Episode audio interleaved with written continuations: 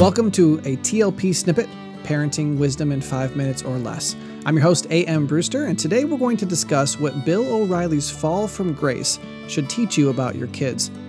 I'm not here to provide an investigative essay or opinioned editorial on Bill O'Reilly's debacle, but I will say this for those of you who don't know what I'm talking about and are tempted to skip this episode.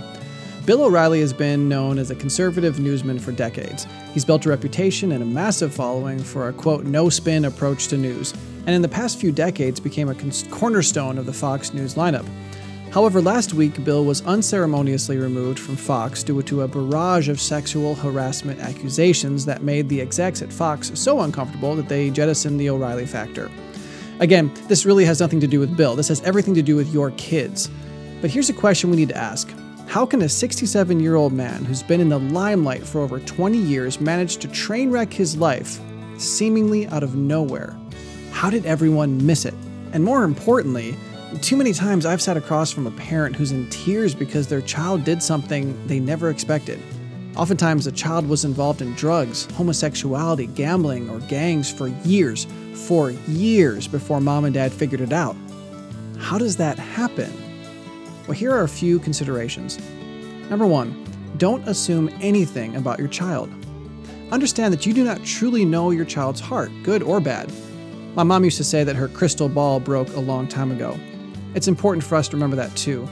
Too often we assume our kids doing well because everything looks good on the on the outside. Some of us assume the worst because of just some of their immaturity. The first step is to realize that we don't genuinely know our child's heart and that should motivate us to do three things. First, pray. Pray and pray for God's help to build a relationship of understanding and transparency with your kids. Start as soon as you can, and that's today. And the third is you never learn anything without asking questions. And that leads me to today's second consideration ask the right questions.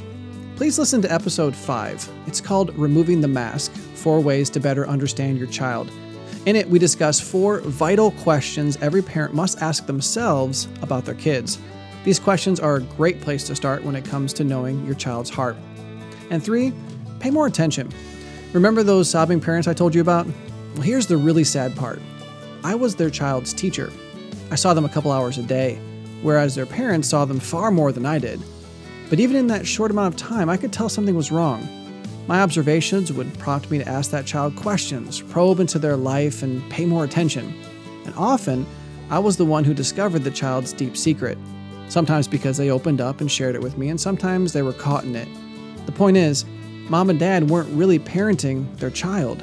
Sure, they paid the bills and made the food and checked off the homework and chauffeured and even ran family devotions and refereed disputes, but they weren't doing what Proverbs 25 illustrates.